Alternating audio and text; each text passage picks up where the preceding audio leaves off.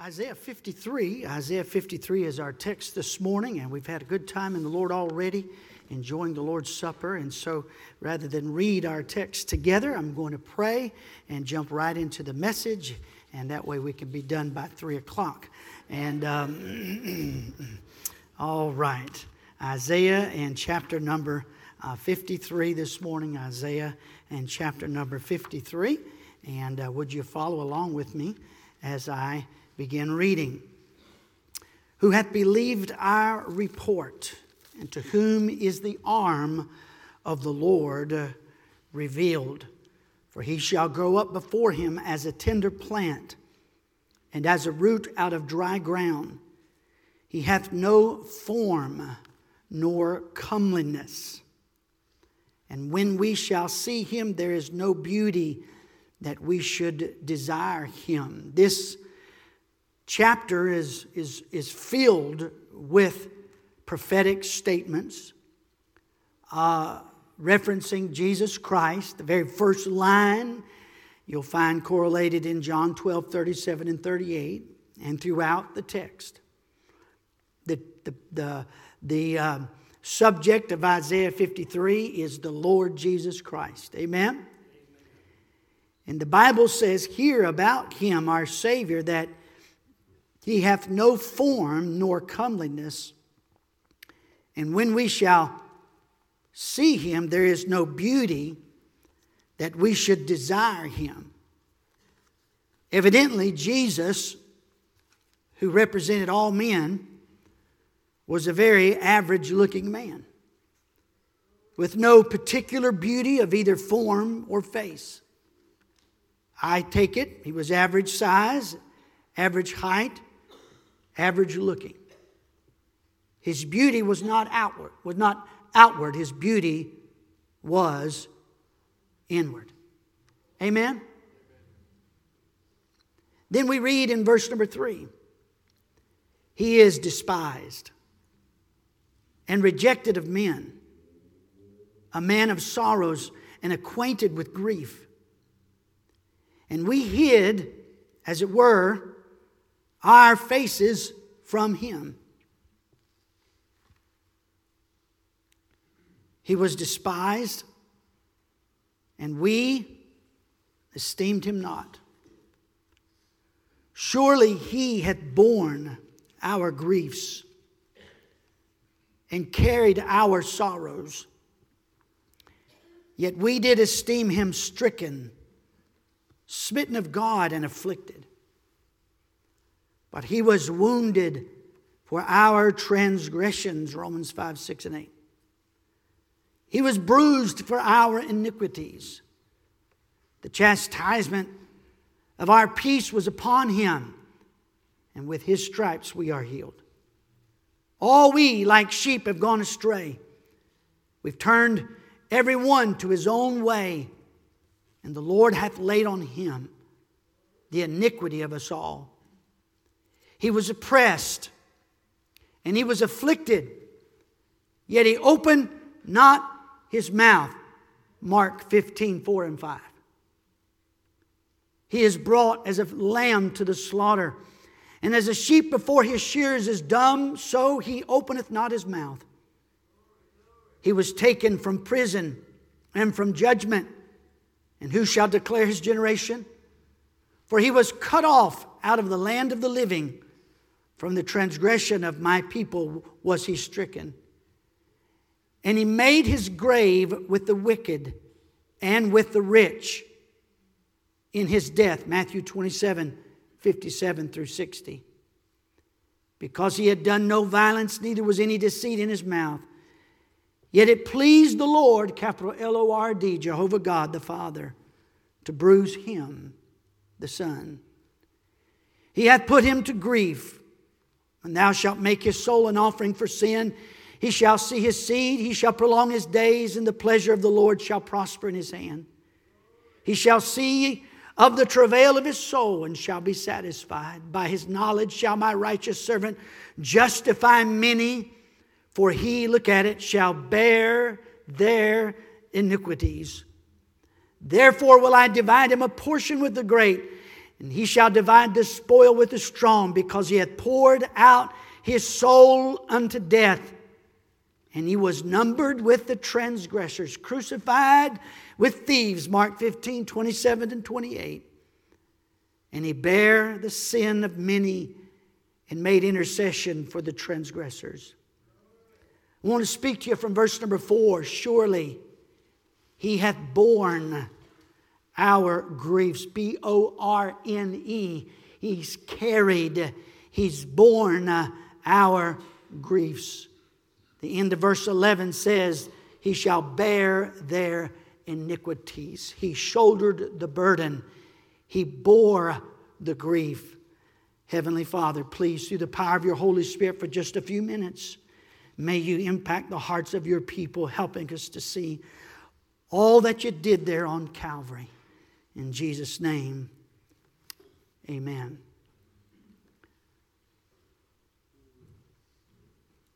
When the apostle was snatched away from Samaria, and sent into the desert to witness to one eunuch, the treasurer for the queen of Ethiopia. He was traveling in his chariot and he was reading. He had his own copy of the book of Isaiah and he was reading this passage. And God snatched his servant out of a great revival and sent him down there in the middle of nowhere to catch this one man that was searching for the truth. And as he came alongside his chariot, he saw him there reading this text that we just read. And he said, Do you, do you understand what you're reading? And the man, I'm imagining with a perplexed look on his face, said, How can I? except some man should guide me. And the man of God said, uh, and I'm ad libbing, I can help you. You can? Yes, sir. Well, come on up. And I can see the servant of God crawl up in that chariot, sit by that dignitary. The Bible said he started showing him Jesus Christ. Amen? showing him Jesus Christ. And the light of truth came on and dawned in the heart and mind of that Ethiopian eunuch. And he said, Wow, that's Jesus Christ. That's the one they crucified. That's the one that rose from the dead. He said, I want to be identified with that. Hey, I know what identifies me as a believer is baptism. And he said, What's keeping me from being baptized? He said, Well, do you believe that Jesus Christ is the Son of God? Do you believe that? He said, I believe with all my heart. He said, There's some water right over there. Pull over, fellas. I want to get baptized. Amen. Amen. I believe that Jesus Christ is my only hope, his death, burial, and his resurrection. And I want to signify it by going down in the water like Jesus did and coming up out of the water and saying, I believe that it was the death and the burial and the resurrection of Jesus Christ that washed away my sins. What can wash away my sin? Nothing but the blood of Jesus. What can make me whole again? Nothing but the blood of Jesus. And so our sins and our iniquities, at the end of verse 11, he bore. We can be saved because Jesus Christ took our sins and bore them in his own body. May I remind you, friend, look at verse 4. I've done this in my Bible. You may want to do the same. I want to encourage you to circle three little letters the word our. O U R. Surely he hath borne our griefs and carried our sorrows. Yet we did esteem him stricken, smitten of God, and afflicted, but he was wounded for our transgressions. He was bruised for our iniquities. The chastisement of our peace, that which was necessary to bring us peace, it was ours the chastisement. was upon him. And then you can circle the kindred word we, and with his stripes, we are healed. Amen? Amen. It was our grief, it was our sorrow, it was our affliction, it was our iniquities. But may I remind you of other things that he took. Verse 7, he was oppressed. Verse 7, he was afflicted. He was a lamb to the slaughter. In verse 8, he's cut off. At the end of verse 8, he's stricken. In verse 10, he's bruised. In verse 11, he endures the travail of soul. Near the end of verse 12, he had poured out his soul unto death. This verse and this passage tells us of the sufferings of Christ and the reason for it. It was for our sins. It was in our stead that Jesus suffered. We have sinned. We have come short of the glory of God. We sinners have our beloved sins and our own evil ways of which we are fond. Men love darkness rather than light because their deeds are evil. And it is our sins that earned not only an eternal punishment of death and hell, but it is our sins that brought deservedly in this life, in this existence, the physical ramifications, the physical byproduct of sin grief, sorrow, rejection, a despising, wounds, bruises, Sin has eternal consequences, but it also has consequences in this life. And what I want to show you this morning is that your Savior did not just bear our sin, He also bore, verse 4, our text, our griefs. He bore our griefs. Webster's 1828 dictionary says grief is the pain of mind produced by loss, personal injury, or regret. The pain of mind occasioned by our own misconduct, sorrow, or regret that we have done wrong. There's the pain of loss or injury, and then there's the pain of our own misconduct, both of which are a result of man's sin. Today is my oldest daughter's birthday. She's 27 years old today in heaven. And I'm looking forward to seeing her. We were talking about that on the way to church this morning. And my wife said, I think she looks the mo- she's going to look the most. We're curious what she looks like. And we think she looks, Mama thinks she looks the most like Stacy, our youngest, because both of them have a little bit uh, rounder face and square head. I'm sorry, uh, I'm sorry, round face. I'm sorry. And so we'll see. We'll get to heaven. We'll find out if Mama's right on that, but she probably is. But I'm looking forward to seeing her. Amen. I'm looking forward to seeing six other little babies that we never got to hold. Looking forward to seeing them one day in heaven. I know a little bit about grief, and most everybody in this room knows something about grief. Let me tell you something grief doesn't have to destroy you. All the grief in this world is a result of man's sin. Death in this world is a result of man's sin. The wages of sin is death. God never sinned. God didn't bring grief into this world. God didn't bring grief, man's sin brought grief into this world. Grief is a wage of sin. Sin brings death, and death brings grief. And all the suffering and all the grief in this world is a result of man's sin. Whether you saw it in the news or not, while you and I on Christmas Eve were thinking of our celebrations that evening and the day to follow, a horrible massacre was taking place in Nigeria. As Boko Haram and other terrorists swept through village after village, known for Christians, looking for pastors and their families, especially, burning house after house, forcing God's people into church buildings and setting them on fire, cutting people up. Christmas Eve.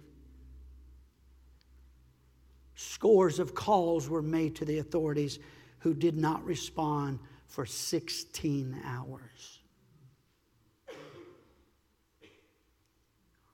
Nobody showed up to help.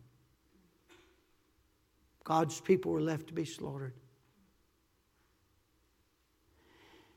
And the unbelieving mind and the bitter heart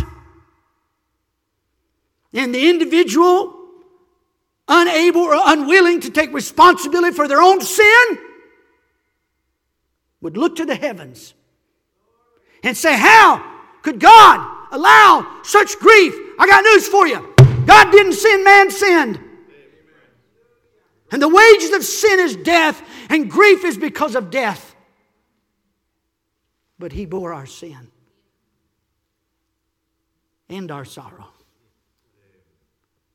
Now, wait a minute. He bore our sin and our sorrow. He bore our sin and the grief that follows sin. Got news for you, dear friend. You don't have to be destroyed by grief because Jesus carried our grief on the cross. Amen. Not just our sin was paid for, but all of the baggage that goes along with sin all the baggage that goes along with sin. How about verse 3? The word despised. The word despised means to hold in contempt, to disdain, to have the lowest opinion of, to abhor. Believers in many countries around the world are subjected to such every single day. Looked upon as an object of abhorrence, looked upon with contempt, looked upon with disdain, looked upon with the lowest opinion. So many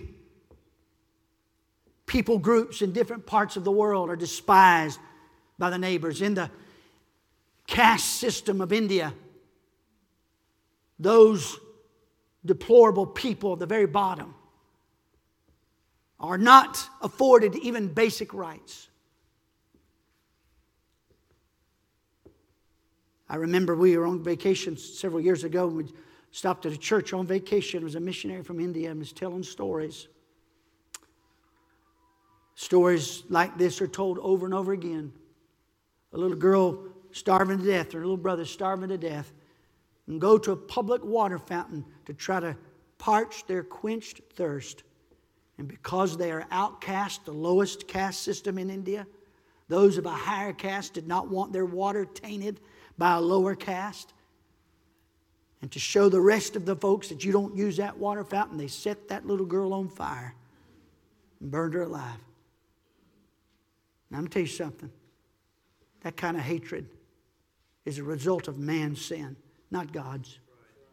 But hallelujah, he was despised for us. You see the word sorrow there in verse 3, meaning the uneasiness or pain of mind which, which is produced by the loss of good, frustrated hopes, or loss of happiness. I learned this week of a lady, I just know her as a friend. She's visited our church on a number of occasions, but she belongs to a good church. And but a special occasion, she'll come with a friend, visit us. And We see her in the course of our life, here and there, and she's a blessing. And the joy of the Lord resides on her face and in her heart. I never knew until just this week of probably the most terrible pain and loss that a wife could possibly endure. Worse than infidelity, worse than betrayal. And I was stunned to learn that she had been through that. And every day, she lives with that memory. I keep on my calendar a lot of, not all of them, but many of the dates of those who pass on to heaven. I haven't always done that, but I, I guess for eight or ten years now. And I think of you. I don't always contact you, but I think of you on those days. Many times I will. There's an unbelieving world that says if there's a good God in heaven, then why didn't He do something about all this pain? I got some good news. He did do something about it. 2,000 years ago, He came to Calvary and He bore our sins and He bore our sorrows and He bore our griefs.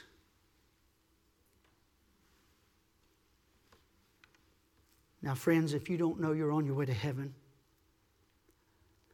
as long as you blame God, your burden will never be lifted. As long as you blame God, your burden will never be lifted. As long as you continue your mantra, where was God when I needed Him? If He's such a loving God, why don't I feel like He loves me? Why doesn't He do something about my situation? Why doesn't He fix this problem in my life? Why doesn't He help me out? When the angel of the Lord came to Gideon in Judges chapter 6, he said, The Lord is with thee, thou mighty man of valor. His response could be, uh, uh, uh, could be on the lips of anyone in this modern day when Gideon said, If the Lord be with us, then why has all this befallen us? And where be all the miracles that our fathers talked about? If God is with us, and why is all this going on in my life? And where's all the miracles I hear other people tell us about? And, and the same doubting Gideon, the same doubting Gideon, that same doubt plagues the heart of many today who say, Where's the goodness of God in my life when my loved one was taken and when my, my pain came upon me and the consequences of this situation was unjustified and I suffered the brunt of it? I got news for you, my dear friend. Look around. Your sin has affected your neighbor, and your neighbor's sin has affected you, and your parents' sin affected you, and your sin's going to affect your children, and we're all mixed up in this thing together, and the only innocent party is the Lamb of God. You can blame him all you want to, but as long as you do, you'll have to carry the burden of your own sin. As long as you blame God, your burden will never be lifted. As long as you blame others, your burden will never be lifted. Funny thing. Why is it so often that the people we blame are often people who represent God to us? You go back to the first chapters of the scripture, don't turn to it for time. But you go back to Genesis chapter 4. God made it clear to Adam and Eve, as we illustrated a while ago. Started all the way back at the original sin. And they tried to cover their hide from God, didn't work. Tried to cover their shame, it didn't work.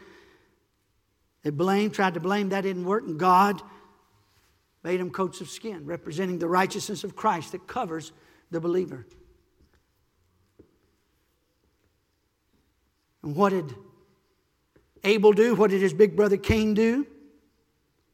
Cain, when it was time to sacrifice, said, You know, I'm going to try something different. Abel did what his parents taught him to do.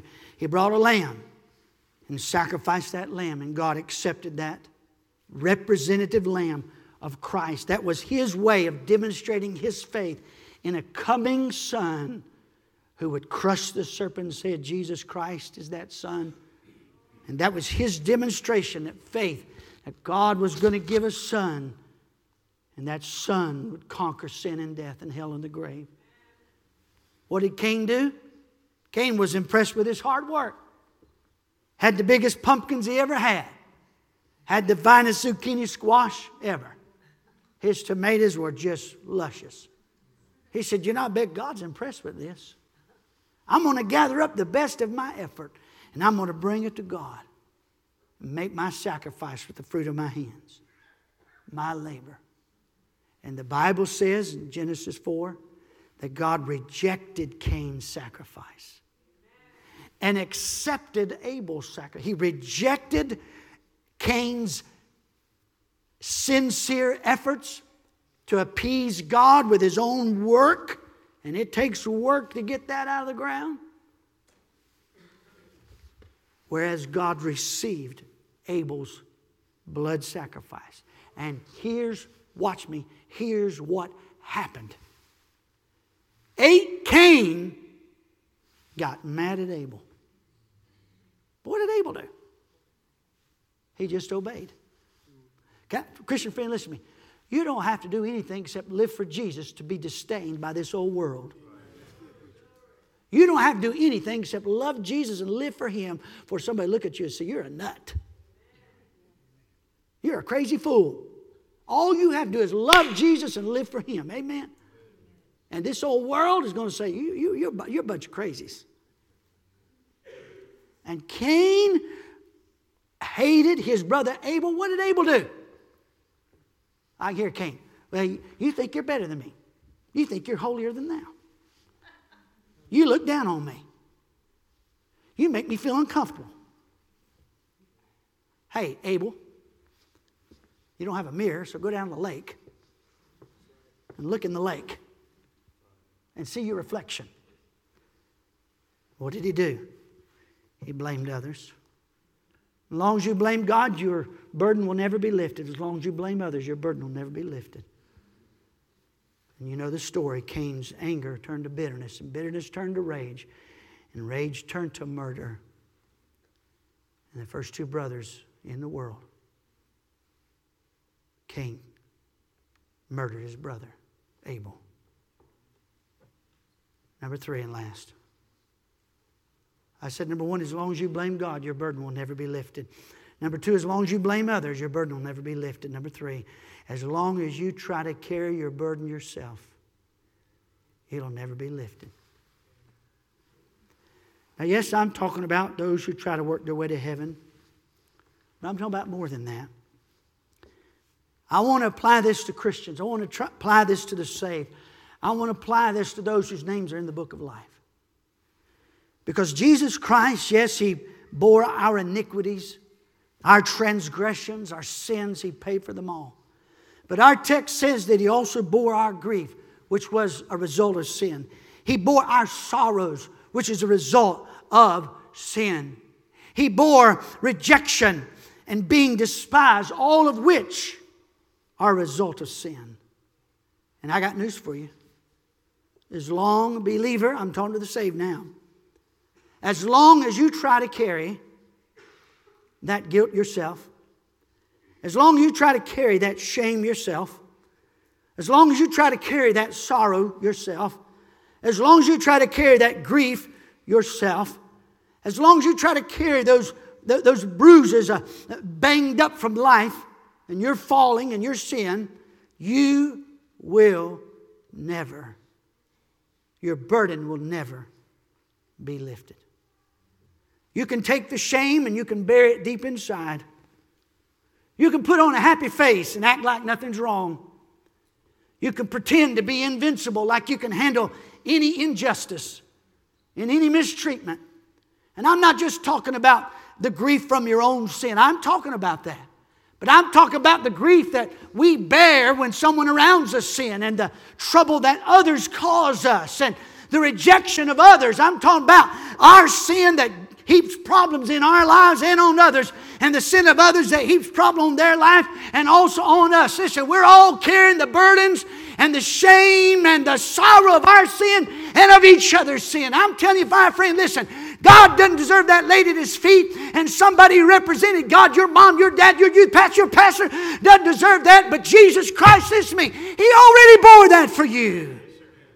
Why is it that some Christians get out of church when a tragedy happens and get bitter at God and get away from God, and some just get sweeter and sweeter? Yes, they grieve, and yes, they sorrow, and yes, they cry buckets of tears, and yes, their heart seems to break, but they look to Calvary and they say, Jesus, you know what it is to grieve and sorrow, and you can help me through this. And they come out sweeter, not without pain, they come out sweeter, giving God the Lord. Why? because they realize they got to go to the feet of Jesus and say, Jesus, you got to help me. I can't carry this grief. I can't carry this shame. I can't carry this injustice. But you know what injustice is. And you know what pain is. And you bore it all for me. Surely He had borne our griefs. That's an amusing little story. But the fellow was walking down the road with a sack of potatoes on his back. Down a dusty country road in back in the days of horse and buggies. And while he carried that sack of potatoes struggling along the road, a man pulled up with his horse and buggy, said, Sir, would you like me to carry you home? He said, Yes, sir, would you please? And he crawled up next to the man in the buggy and sat down with his sack of potatoes over his shoulder. And the man said, uh, looked at him curiously, said, Sir, he said, Hey, listen, why don't you set your potato sack down? He said, Oh, sir, it's enough that you're willing to carry me. I can't expect you to carry my potatoes too. and you know, that's what we do with Jesus. We trust Him to save us, but we can't trust Him with all the negative consequences of sin. Well, somebody did me wrong. Take it to Jesus. They did him wrong. You know he'll say? He'll say, You know, I've been there too. I know what it feels like. But don't worry, I already bore that for you. Heave it on up here. Amen. I can handle that. And you can take your injustice to Jesus and say, Jesus, I can't carry this. It's about to drive me insane. I'm about to kill somebody. But you can say, Jesus, here's my injustice. I've been mistreated. He said, Let me have that. Let me have that. And he who bore the penalty of our sin bears also the shame, the despising, the injustice, the grief, the sorrow, and all that goes with it. Now, listen. Until you stop blaming others, blaming God, until you quit acting the martyr with your long face, the whole world's supposed to feel sorry for you because you got a problem. Until you learn to go to Jesus and by faith if this world from you withhold of its silver and its gold, and you have to get along on meager fare, just remember in His Word how He feeds the little bird. Take your burden to the Lord and leave it there. Would you bow your heads, please?